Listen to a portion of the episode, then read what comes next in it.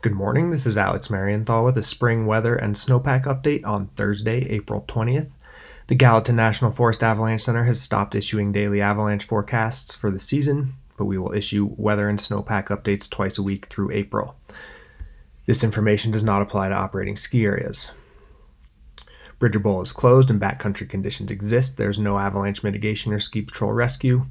Dial 911 in case of emergency. Since Tuesday evening, the Bridger Range received 32 to 40 inches of snow. Near Big Sky and Hyalite got 10 to 12 inches, and since Monday, the mountains near West Yellowstone and Cooke City got 6 to 9 inches. Wind has been westerly at 5 to 20 miles per hour with gusts of 15 to 30. This morning, temperatures are single digits to teens. Fahrenheit. The next few days forecast is cold and generally snowy with temperatures reaching high 20s to low 30s through Saturday, then mid 40s on Sunday. Wind will be 15 to 25 miles per hour out of the west. The mountains near Bozeman and Big Sky are favored for snowfall with 3 to 5 inches possible today and 3 to 7 inches tomorrow through Saturday. Near Cooke City could receive 3 to 7 inches through Saturday, and near West Yellowstone might see 2 to 4 inches. This update is a day early due to yesterday's snowfall creating very dangerous avalanche conditions in the Bridger Range. The Bridgers received 32 to 40 inches of snow, equal to 2.5 inches of snow water equivalent in less than 24 hours.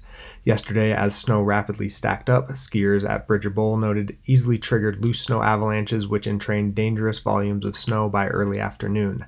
Similar avalanches of new snow will be easy to trigger today through the weekend. Slides may become larger and could break naturally as more snow falls and where wind is drifting new snow into denser slabs. The same hazards exist in other mountain ranges, but avalanches will be smaller due to much less new snow.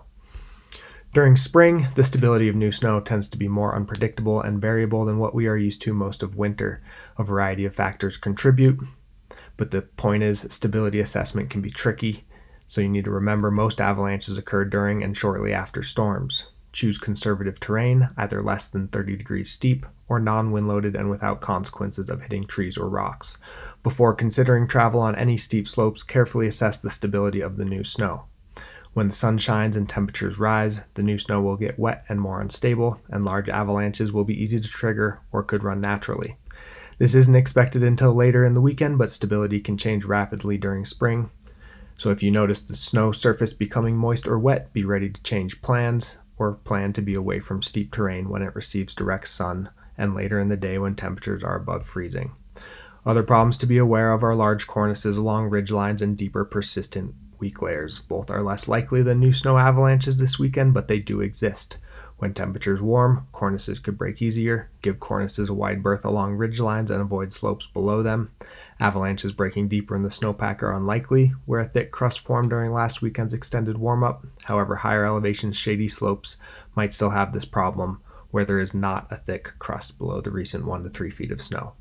We will issue our next spring snowpack update on Monday, and we'll continue to share relevant avalanche and snowpack information on our website and social media each day. If you get out, please share your observations. You can submit them to our website, email mtavalanche at gmail, or call 406 587 6984.